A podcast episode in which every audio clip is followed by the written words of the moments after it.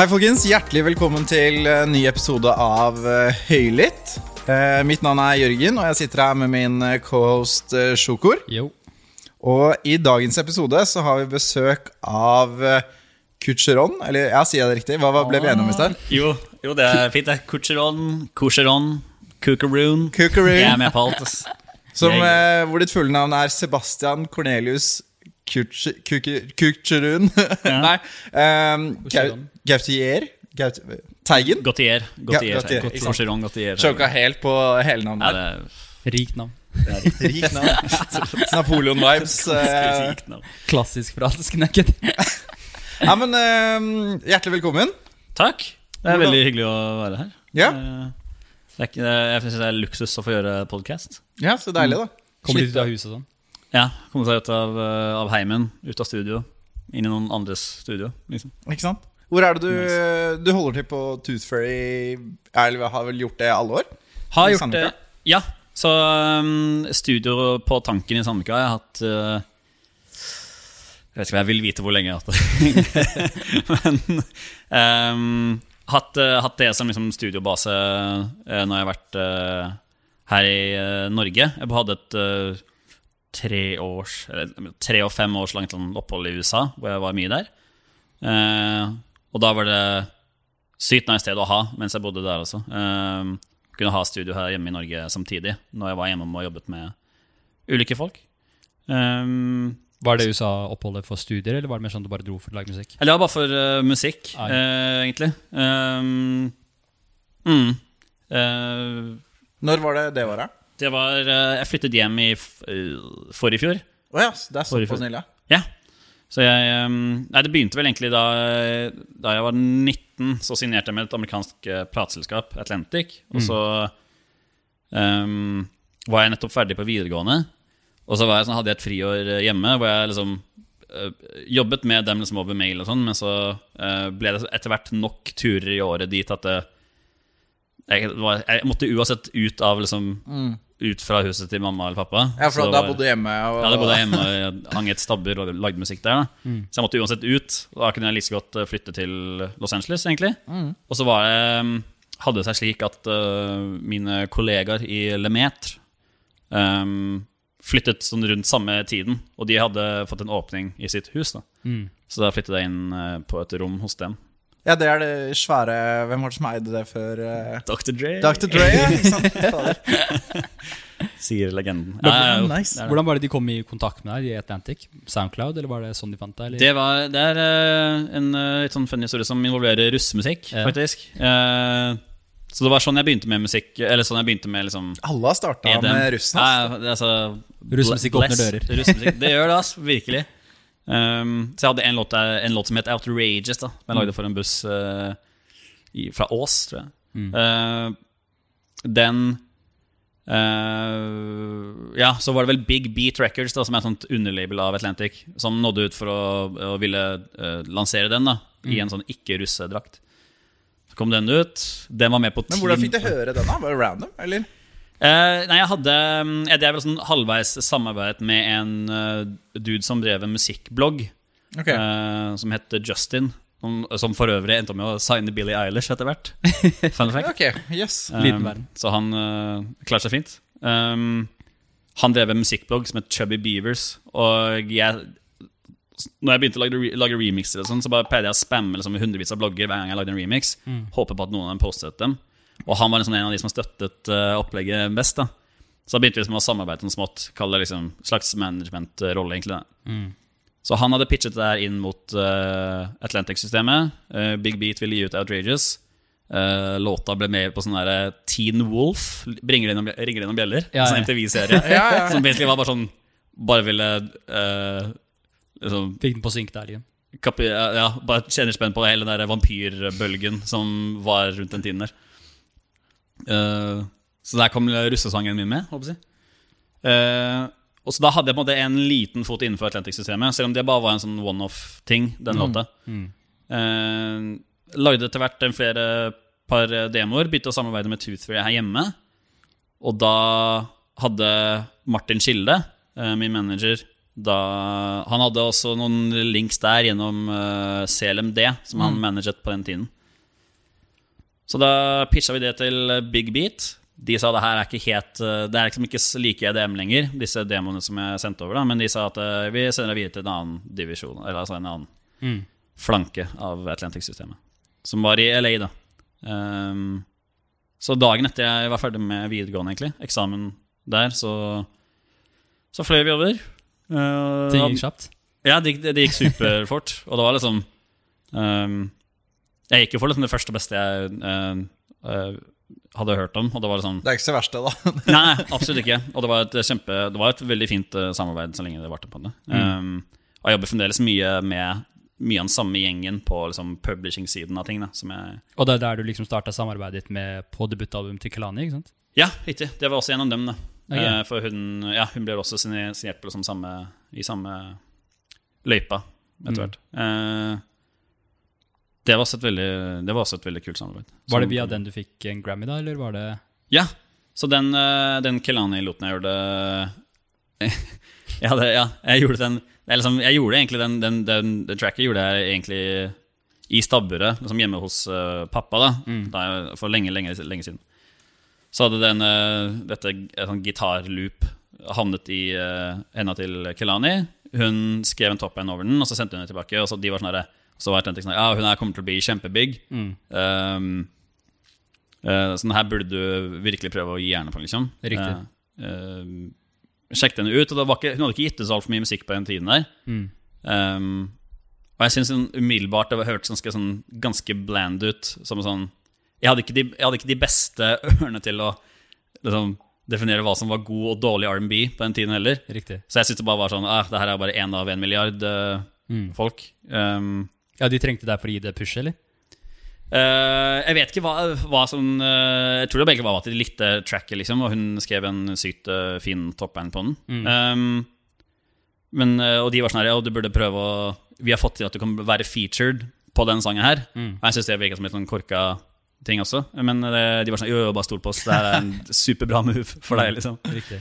Um, kommer omsider mikstapen ut med den låta på. da um, Og mixtapen er helt sykt bra. Uh, you Should Be Here um, het den. Og uh, Ja, den var helt sykt bra, den der.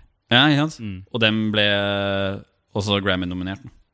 Den var uh, veldig sprøtt å tenke på. Jeg føler meg sånn Jeg, jeg, jeg tenker jo ikke jeg, føl, jeg føler meg liksom lite Jeg føler meg ikke så veldig investert i hele prosjektet. Så det var litt sånn derre Plutselig var det bare Grammy. ja, åpenbart er det en super big deal, ikke sant? men jeg, eh, jeg, følte, jeg følte liksom ikke at det følte, det, det føles kanskje ikke helt fortjent ut. da um, um, Men hvor mange låter var det du hadde vært med på å produsere på det albumet? Eller var det ikke Det var den ene. Okay. Så det var bare én låt uh, vi gjorde sammen. Du er ganske heldig der, altså, for jeg har hørt at de nå har endra på reglene for det. Så du må liksom være med å produsere 51 av uh, verkene der. Så det skjedde jo oh, ja. med produseren til Kate Renada. Han hadde liksom vært med han hadde, Eller Kate Renada sin 10% vant jo. Og så la han ut på Twitter at han feira bare Ja, ja, han vant jo. Eller han trodde at han vant. Ja, for Også, i det Grammy-systemet, liksom. Ja, ja. Og så får han høre dagen etter at hei, du har ikke vunnet fordi du har ikke deltatt mer enn 51% til hele The Whole Body of Work. Så han måtte liksom eh, ja, oppklare det. Oi, det hørtes veldig Det hørtes så helt uh, korka ut. Ja, det er sykt. Jeg skjønte det ikke selv. Ja, det må jeg sjekke opp. Det er Ja, skumle da var- saker. Ja. Skal fact-checkes etter det. Ja, det må, det må. Jeg bare nysgjerrig på hva Fordi han altså, hadde putta det Han hadde putta det i bioen sin, og så hadde han putta det i bioen på Insta, og så hadde han lagt ut en video. Og så sa han sånn her Ja, I'm not gonna delete this, fordi jeg måtte lære meg Jeg må lese gjennom Jeg må lese the fine print. Da, da, da. Ja, ja. Så han tok det ganske bra på strak arm, og sånt, men det var litt sånn herre Oi, shysj, det er strengt, ass. Ja, fordi, altså, men altså, for da har uh, Kate Renada vant, altså, vant albumet hans en Grammy. Ja, det var Ja, ja, ja. Det var det. Men han som person vant ikke en Grammy fordi Fordi han var med han var Det er jo helt sjukt. Nei, Kate Renada, ja, men han produsenten, altså. Han var ikke med i mer enn 51% av verket. Så derfor eh, så Det er ikke derfor fikk selve han Kate Renada, men produsenten til Ja, pro- produsenten, altså. En koprodusent på det albumet Riktig. som ikke Å ja, ok, jeg skjønner. Jeg vet altså, jeg er ikke det på starten. Jeg blir sånn Driver jeg og sprer så feil facts nå? Ja, Jeg tenkte det var som Det her skal fact-checkes. Å, nei, nei, nei, nei, nei, det var produsenten, altså. Ja. Det hadde vært litt sært om artisten kanskje ikke hadde fått Ja, fordi man ikke eier 50 av liksom, Ja, det hadde vært eh, grovt. Nei, nei, nei. Og Det produsenter. blir bare sånn plateselskapene vinner alle. De har flest prosenter, liksom. Atlantic, Warner, Ja. Universal. Det er det eneste som er vinneren av Grammy fra nå. Men de satte barn ganske høyt for deg, da for rett etter så var det, hadde de skrevet at du er neste eh, Hva var det, Avicii? Nei? Jo, det var det VG- VG-artikkel. Du var 19 Ja. år, som bare smeller ut eh, Sebastian 19 er spådd neste Avicii. Ja. Føler du at det var mye press på deg, eller? Jeg Der og da gjorde jeg egentlig ikke det. Altså. Det var en ganske sjuk eh, overskrift, da. Det, Det var en helt sprø overskrift, men altså, den også tok jeg det var, det var, Jeg hadde en prat med Det var Stein Østbø eh, ved VG som, som skrev artikkelen. Og så eh, Det var et Vi gjorde et ganske langt intervju, og i, jeg tror det var sånn i pau, Vi hadde lunsj Altså sånn I en pause, da, så nevnte han bare en bisetning sånn Ja, har du hørt det nye albumet til Avicii, forresten? Så var jeg sånn, ja, det, er, det er bra, det. Han var sånn ja, du liker det? Sånn, ja, ja, ja, ja. Og, det, og det var det eneste jeg sa om Avicii, liksom. Og da fikk han sånn, ja, faen. ja, for det sto sånn derre eh, liksom. Det sto sånn derre eh, Ja, kanskje jeg er det. Smiler Sebastian lurt, eller det er et eller annet. Jeg, satt jeg sto sikkert og spiste et eller annet. Ja, Ja, ja, det hadde vært fett om jeg ble det, liksom. Er du Men, um, Men når var det du starta med musikk? Du, du gjorde jo masse greier før, eh, før det. Type Typ russemusikk og annen køddemusikk. Vi har jo, ha, har jo noen aliaser vi har, vi har funnet fram her. Det er vel er det sant? Gørrisgutta, Yoyo Tataris, eh, Exotic eh, What? ikke så anonym lenger? ja. Bill uh, Research. Det visste jeg ikke at noen visste om meg. Jo, altså, ja det har, Er det noe vi kan prate om? Jo, altså det er mye lettest musikk å hente. Altså alle de tre ting Altså Yoyota Taris var sånt russealias som jeg Ja. begynte med. Fordi det etter hvert så ble ikke Korseron-musikken så veldig lik som russemusikken Nei, lenger. Så jeg måtte prøve å separere litt. Um, Exotic var et boyband-prosjekt jeg gjorde med uh, en av mine beste venner, Hans Martin. Um, og ikke, Det var sånn eh, da Vi meldte oss på X-Faktor, forresten. Eh, Det finnes finnes sett dessverre ikke Jeg har sett det tidligere, for mange år siden. Men jeg prøvde å finne det i stad. ja, det, det er jeg veldig glad for. Jeg fant. Facebook-posten der det skrev 'Her kan du se audition', og så gikk jeg på videoen, og så var den fjerna. Men Nei, eh, kriseopplegg. Ja, ja, ja. Jeg var, jeg var, ja, nei. Var det du som ba dem om, få ta, var det du som ba dem om å ta den ned? nei. Og um, Ja, for jeg trodde det var sånn Å, shit, nå må jeg kline meg på internett. ja, ja, ja. ja, Det hadde egentlig vært litt sånn kekt om jeg hadde tatt sånn skikkelig oppvask. Nei, jeg tror ikke de hadde hørt på meg. Altså. Men jeg, og jeg, ehm, jeg prøvde det var, Ved en anledning så var jeg keen på å hente ut det klippet igjen. Da var det sånn Jeg kunne bare Jeg, kunne, jeg tror man kunne liksom leie det klippet eller noe av dem for sånn mange tusen spenn. Oh, yeah, så jeg var sånn, ja, så Kan ikke jeg engang se det selv? Det så jo. Føles jævlig gjerrig ut. Ja. Så er Um, det deg på det. Men øh, ja, altså mye av det her bærer jo preg av at sånn, jeg var jo den eneste som kunne lage musikk i min klasse. liksom Så da var det sånn hver gang noen var sånn Åh, kan vi lage en rappgruppe? Liksom. Da var jo jeg Sånn, ja, sure. Da måtte jeg gå bak spakene, liksom. Så det mye- For da var det Og det skjedde i det studioet du nevnte i stad, Stabburet? Var det? Ja. Eller jeg har også Ja, fått høre at det ble Stabba. kalt Stabba. Ja. What? Jeg har gjort min research, vet du. Det, Folk på nakken nå. Helt Nardwar her, liksom. ja, for, Fortell om det. Hva, det var studiet du hadde hjemme, eller?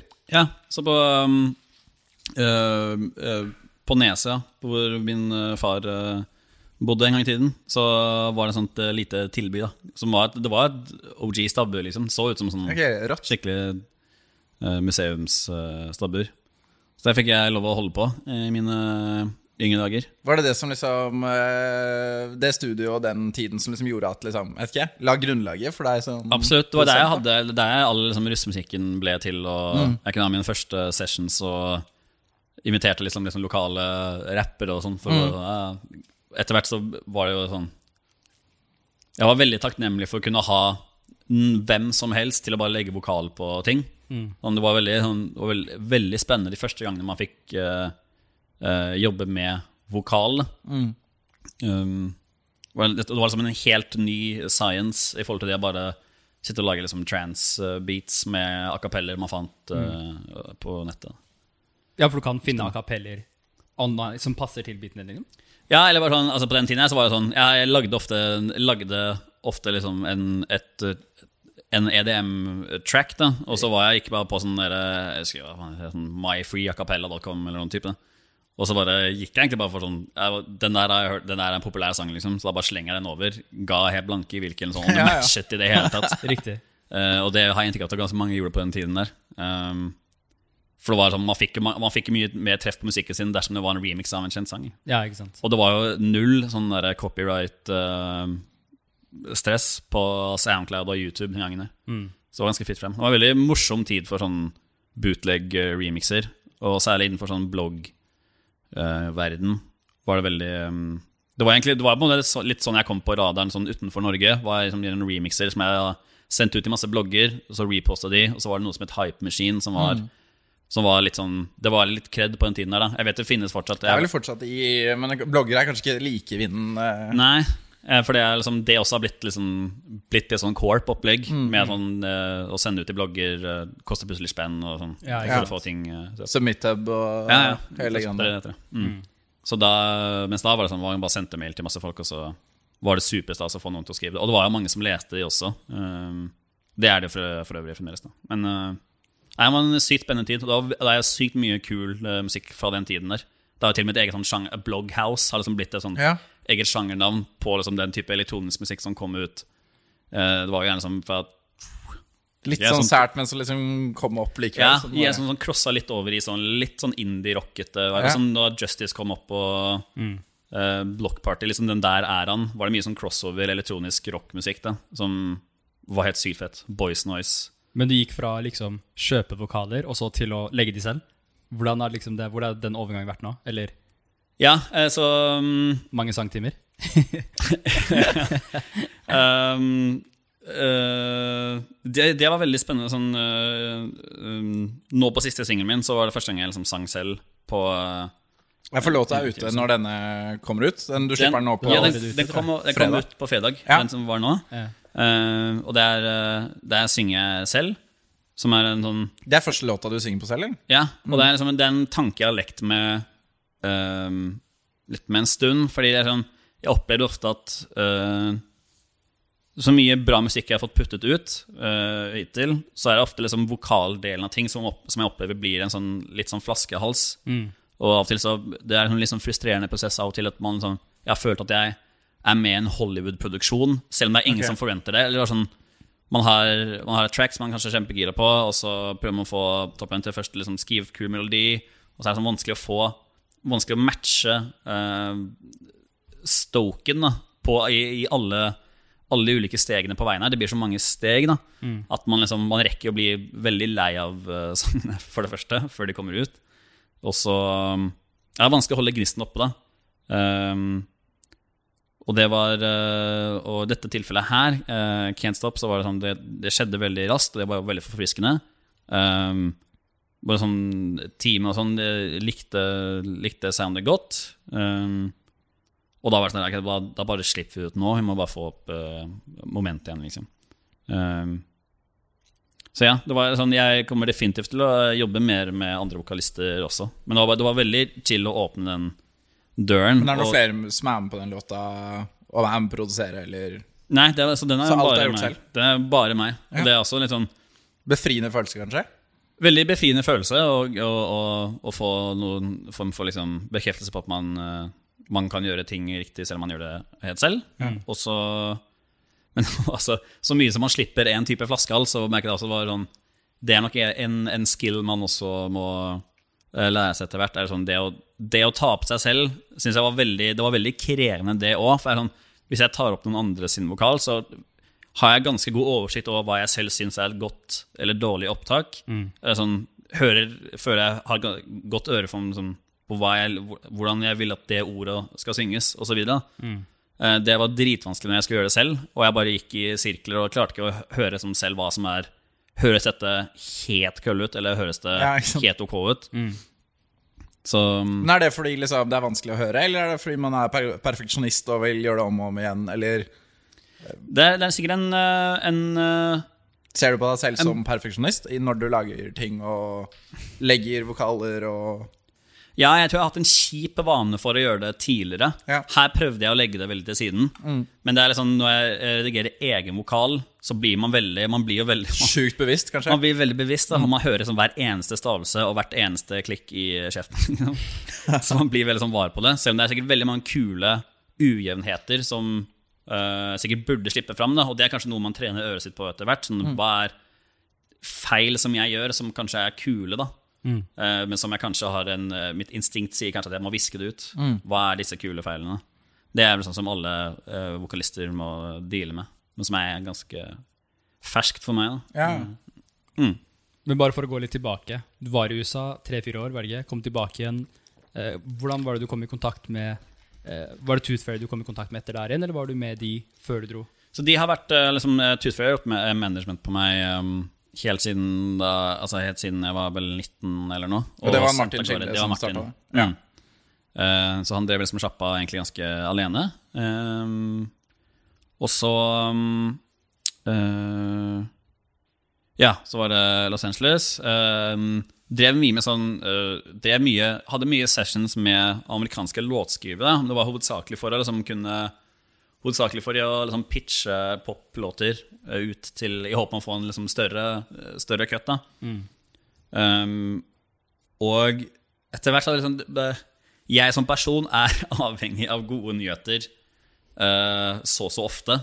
Og det ble sånn Det er, det er, liksom, det er jo åpenbart knalltøft uh, marked å prøve å, å slå seg eh, rot i. Dette med liksom å pitche poplåter. Um, og det er jo det er veldig mange sånn stang ut-situasjoner hvor man tror liksom ah, ok, den er blitt sendt til den artisten. Er det så langt unna. Og så kanskje den artisten spiller i vokal, og fett, nå skjer det, liksom. Um, og så er det ofte liksom det skjer noe underveis, og sånn, ah, nei, da, så hører man ikke noe mer. Ja, ikke sant. Og um, så etter hvert uh, Er det noen kjente navn det har skjedd med?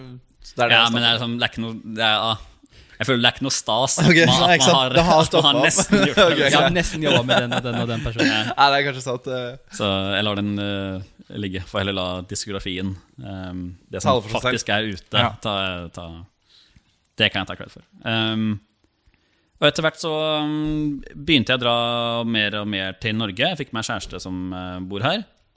Og um, begynte etter hvert å jobbe mer med norske artister da jeg var hjemom for enten liksom spille jobber eller uh, Altså ja, spille, spille jobber. Spille spillejobber. Gjøre spillejobber.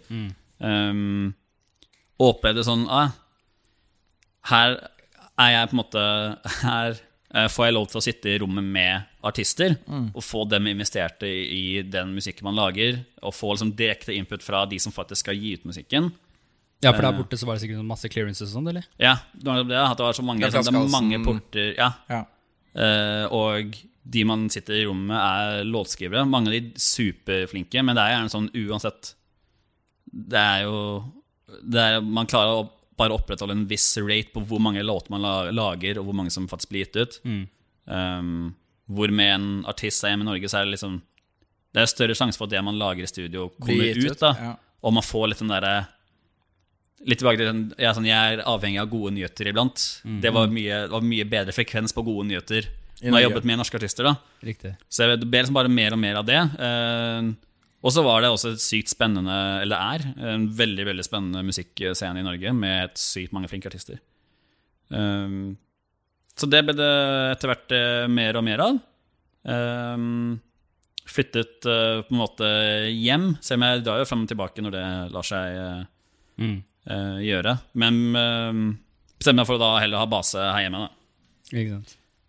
så um, Nei, sånn ble det til. Og så har, har det vært, har det vært uh, hovedsakelig som produsentjobbing som har uh, på en måte båret frukter med seg det siste. ja, for du har jo gitt ut liksom musikk som deg selv, holdt jeg på å si, Kutcheron, og, uh, og som produsent. Hva er liksom forskjellen på artist, eh, artisten og produsenten? Fordi, ja, Uh, Eller er det noen forskjell, på en måte?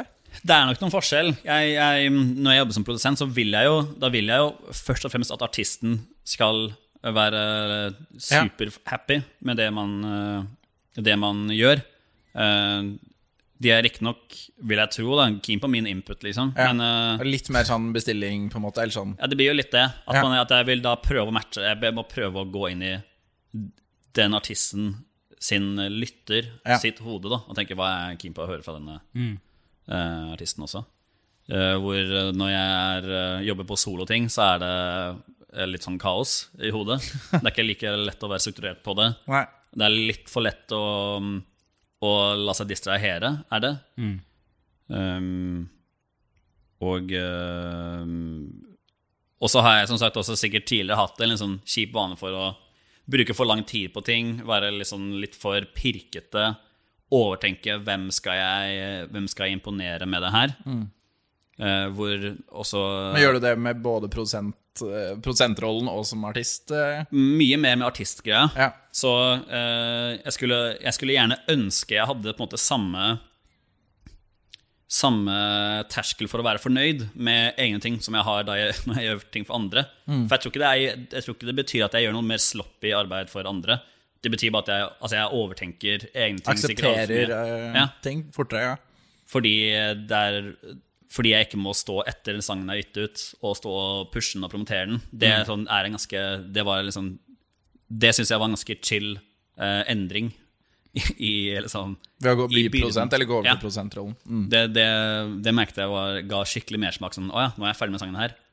Det kan, det kan kun gå oppover, og det er ikke sånn Det er ikke min jobb å prøve å pushe det her og Riktig. gjøre sånn Gjøre Instagram Q&As hver dag, liksom. Nei, ikke sant. Så, men på en måte hvis egen låt uh, går til helvete, på en måte, så er det sånn Faen, nå har jeg Den- gjort noe, produsert noe dritt, liksom. Ja, Den, stinger, den stinger jo mye mer. Eller mm. gjorde i hvert fall det. Uh, nå er det, liksom, det er litt tidlig å si det, kanskje, men jeg, jeg, det, har jeg, det merket jeg liksom løsnet veldig med denne låta her. Da, for det her var første gang jeg, følte at jeg klarte å legge litt vekk sånn der Ok, her skal jeg ikke egentlig prøve å imponere noen, jeg skal bare prøve å lage noe Jeg skal bare lage, lage en morsom MP3, liksom. Ja. Og ikke gjøre altfor mye flispikkeri. Prøve å få den ut mens jeg ennå er gira på låten. Og ikke har liksom hørt den i og gjort versjon 40 000 av den.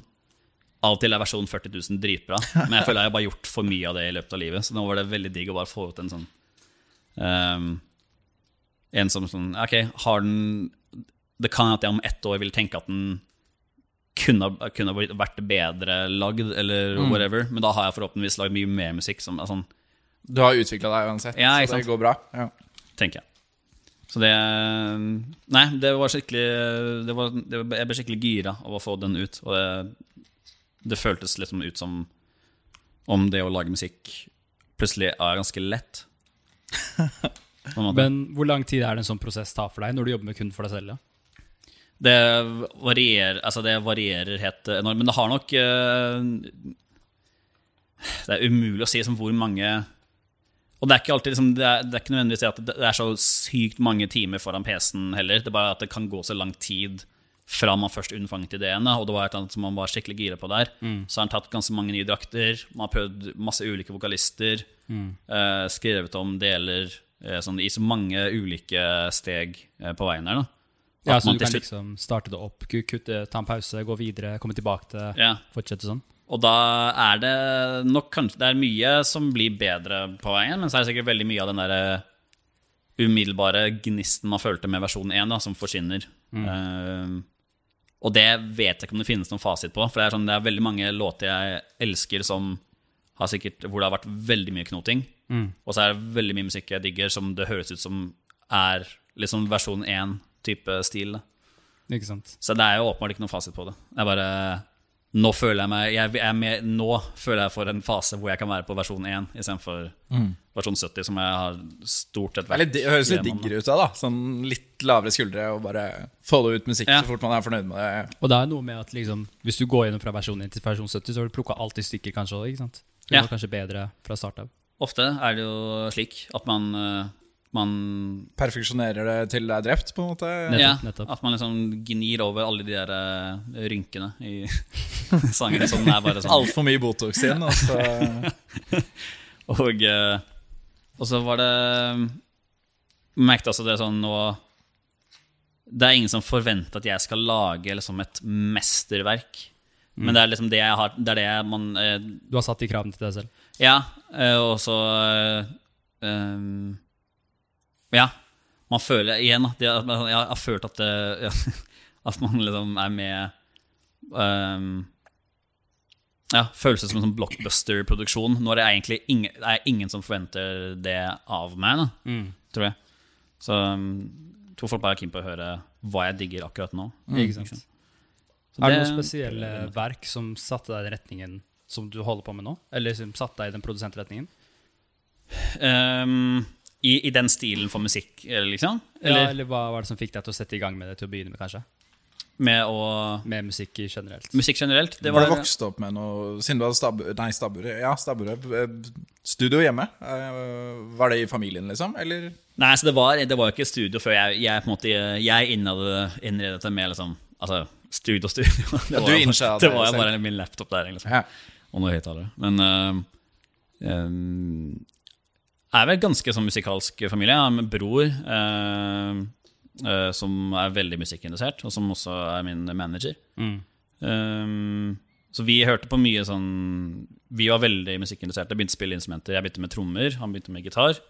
Og så ja, spilte mye sånn metall, egentlig. Veldig, veldig mye Iron Maiden eh, gikk det i. Mm. Og eh, begynte etter hvert å lage et eget eh, punkeband som het Brutal Burka. Oi! Det høres sykt, uh, høres sykt woke ut. men, Ja, eh, det det var- cancelled i Ja. um, og det vi skulle, ak jeg tror vi skulle akkurat til å begynne å liksom growle da jeg eh, Da vi ga oss. vi akkurat begynner For vi lagde egentlig bare sånn instrumentalmusikk fordi ingen turte å synge. Ja, ikke sant. Så, og det var rundt den samme tiden. Altså, etter, vi ga, etter jeg ga opp det, så var det stebroren min som introduserte, meg for FL Studio. Da. Og så begynte jeg å lage beats der. Og så var jeg liksom dans, Jeg var ikke noe særlig fan av dansemusikk på den tiden her, men det virket som det mest logiske å lage på Hvis jeg først bare har en datamaskin, så var det ikke like lett å lage liksom emulere rockemusikk på de liksom, digitale digitale lydene der. Ikke sant. Så ble det, da ble det dansemusikk. Og så hørte jeg liksom Etter hvert så hørte jeg jo eh, Justice og sånn. Uh, ulik, egentlig litt den Bloghouse-bevegelsen som jeg har snakket om, mm. hvor det liksom hvor det ble integrert en del sånne rockeelementer inn i dansemusikk. Det syns jeg var sykt fett. Og det var liksom Det føltes som målet. Mm. Nå Har du alltid tenkt sånn Å, jeg skal bli artist, jobbe som, som produsent? Eller var det av liksom, ja, det som skjedde når du var 19 og etter videregående, som bare Shit, det her eh, Jeg kan drive med det her hele tiden. Og Vanskelig jeg, jeg, jeg sliter litt med å huske om, jeg tenk, om, jeg, om det var noe jeg drømte Jeg drømte vel først sånn, Da jeg var ung, så drømte jeg helt sikkert om å, spille i verdens største rockeband. ja. Og det var nok et punkt hvor jeg også drømte om å bli en superstjerne-DJ, da jeg var remixet ting på, i, i stabburet mitt, liksom. Um, men sånn, sånn, i drømmene endrer seg jo litt etter hvert. Etter hvert så ble det jo mer sånn Mer konkrete som produsentmål. Da. Um, og uh, Nei, det er sånn min, største, min største drøm er jo ikke lenger å måte turnere arenaer, på noen måte. Um, det er mer bare sånn prøve å lage fett musikk. ja. Mm. Mer den produsentrollen. Ja, har noen mål der. Jeg har, også, jeg har jo også noen, noen, mål som Corseron. Men det, jeg tar det litt som det kommer nå. Sånn Ja, Hva er veien videre for både produsent og artist? eh? Altså, jeg, har, jeg, har jo, jeg hadde, veldig mye sånn spennende samarbeid i fjor, men så merket jeg at det, det var eh, Det virker som det var, folk var litt mer lunkne på å slippe musikk i fjor, sånn generelt. Så um, veldig mye av liksom, det jeg jobbet på i fjor, kommer ut sånn i disse dager. Jeg gjorde, Ok, gjorde noe låter med Jobba du med I Can't Stop i fjor også, eller var det noe Den ble vel først unnfanget i år, tipper jeg. Det er sånn veldig sent i, på fjoråret, eventuelt. Um, så um, har uh, flere Corseron-låter som er liksom mer eller mindre rappet opp, som skal komme ut ganske uh, fort. Uh, Flere med deg på vokal, eller? Maybe. ja, ja, ja, ja, ja. Det blir nok noe av det. Det blir det. Stay Um, tuned. og så, ja, og som sagt, en del uh, uh, Ja, produserer masse for, med andre dritflinke artister. Men det er sånn som Jeg vet ikke hvor mye som Du kan si. Eller, Nei, kan nei, si. det, er sånn, ja, Det kommer ting. det er. Ja, det kommer, det kommer masse som jeg på en måte har hatt uh, en finger med i spillet i. Liksom. Men hvordan går du fra alt det, og så til TED Talks, Leon? Det Det å lage TED Talk Ja, jeg skjønner. Eh, akkurat sånn hvordan, det, hvordan den muligheten oppsto, husker jeg ikke helt.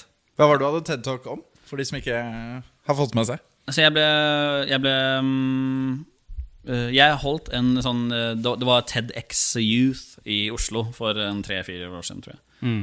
Uh, Ja, du så veldig proff ut. Sto der og Ja, ja, men det var litt som å være på ungdomsskolen igjen. Da. Og det var sånn, Måtte pugge masse manus og fikk masse coaching og sånn av Ja, du får coaching? Ja, Ja. ja, Ja, ja. man gjør det, ja. Man gjør det, altså. Jeg bare trodde du hadde de presenter skills der. Ja. hvor du sto ja det, jeg tror Det alle kan jo at jeg egentlig ikke har lov til å si det. At det, det står i en eller annen klausul. Men uh, nei, jeg har holdt et uh, slags eh, Jeg har holdt en TED-talk om det å sample seg selv. Mm. For det er en Det var egentlig en, det var en, eh, en arbeidsmetode som jeg stjal, eller fikk som ble inspirert til av Ketil fra Lemet. Eller egentlig Lemet begge to. Jobber veldig sånn, eh, Ulrik og Ketil. Jobber veldig sånn at de lager liksom Lager samples med, i- med den hensikt om å bare flippe det til liksom sånn type French House Mm. sample-flipping, sånn daftpunkete ting, i etterkant. Sånn som de gjorde på hva var det? Eh, Discovery? Typ? Ja, Yeah. bare til det sånn der hvor Daft Punk finner liksom uh, fete 70-talls diskolåter og sånn. Mm. Um, det er ikke like lett uh, framgangsmåte for å gjøre det i dagens liksom, Ja, 100%. copyright-jungel. Mm. Så det å bare lage liksom, Det å prøve å emulere lydene til liksom, eh, 70-80-tallsmusikk, eh, og bare lage samples Mm. uh, for å så liksom bare flippe det senere, lage beats på det, syns jeg var en helt sykt kul uh, måte å jobbe på. For jeg har veldig mange dager hvor jeg på en måte føler at jeg bare driver dank, fordi jeg kødder rundt og lager eh, si sånn 80-tallsdisko. da Mm. Og nå føles ikke det ut som, som bortkastet tid lenger, for jeg, jeg får gjerne bruk for det i ettertid ved å bare flippe det samplet. Absolutt. og fant det hadde vært en kjempefint uh, fin måte å liksom, organisere det på. Mm. Så jeg har sånn eget uh, liksom, sample-bibliotek, da hvor jeg slipper å klarere ting. Og det er bare Som alt er ditt eget. Alt er mitt eget. Og det var det veldig god respons på. Ja, um, ja jeg, tror ikke, jeg, tror, jeg tror nesten ingen har sett den YouTube, for å være ærlig. Men jeg var drithappy med den, og det var, jeg fikk jo kjempestor applaus. Veldig kjapt. veldig Favorittlåter på Discovery. Digital Love går for å være sånn en av mine Hæ? favorittlåter. Voyager Of all er lett nummer én. Den er, altså, det, er, det er vanskelig å velge mellom resten. Ja, Men jeg er enig, Voyager er konge. Men sånn Digital Love, det er eh, ja, den er bra, ass. Nei, den, den uh, slår en helt spesiell nerve. Jeg syns- Jeg syns også One More Time er bare sånn Ja, den er bra, ass. Men det er litt sånn derre jeg føler, jeg kan ikke si den, for det er sånn der, Den kan jo alle, ikke sant? Ja. Jeg skjønner der, ja, ja. Men jeg føler da er det enda mer statement å si jo, faktisk. Den største hiten er den beste. Ja, ikke sant? Mm. Det er noe med det albumet der, altså setter du i gang hos deg. Ja, som faen. Det er, det er nok topp tre. Men det er eh, faktisk alt vi hadde for i dag. Er det for, det? Mm. Tiden går fort. Ja, det gjør det. Tusen takk for at du kunne komme. Du, det var bare hyggelig. Det var veldig hyggelig prat. Takk, takk. Takk. Ta så Stream eh, podkasten vår på alle streamingsplattformer, og følg Korserom på alle sosiale medier. Snakkes neste uke. Hei.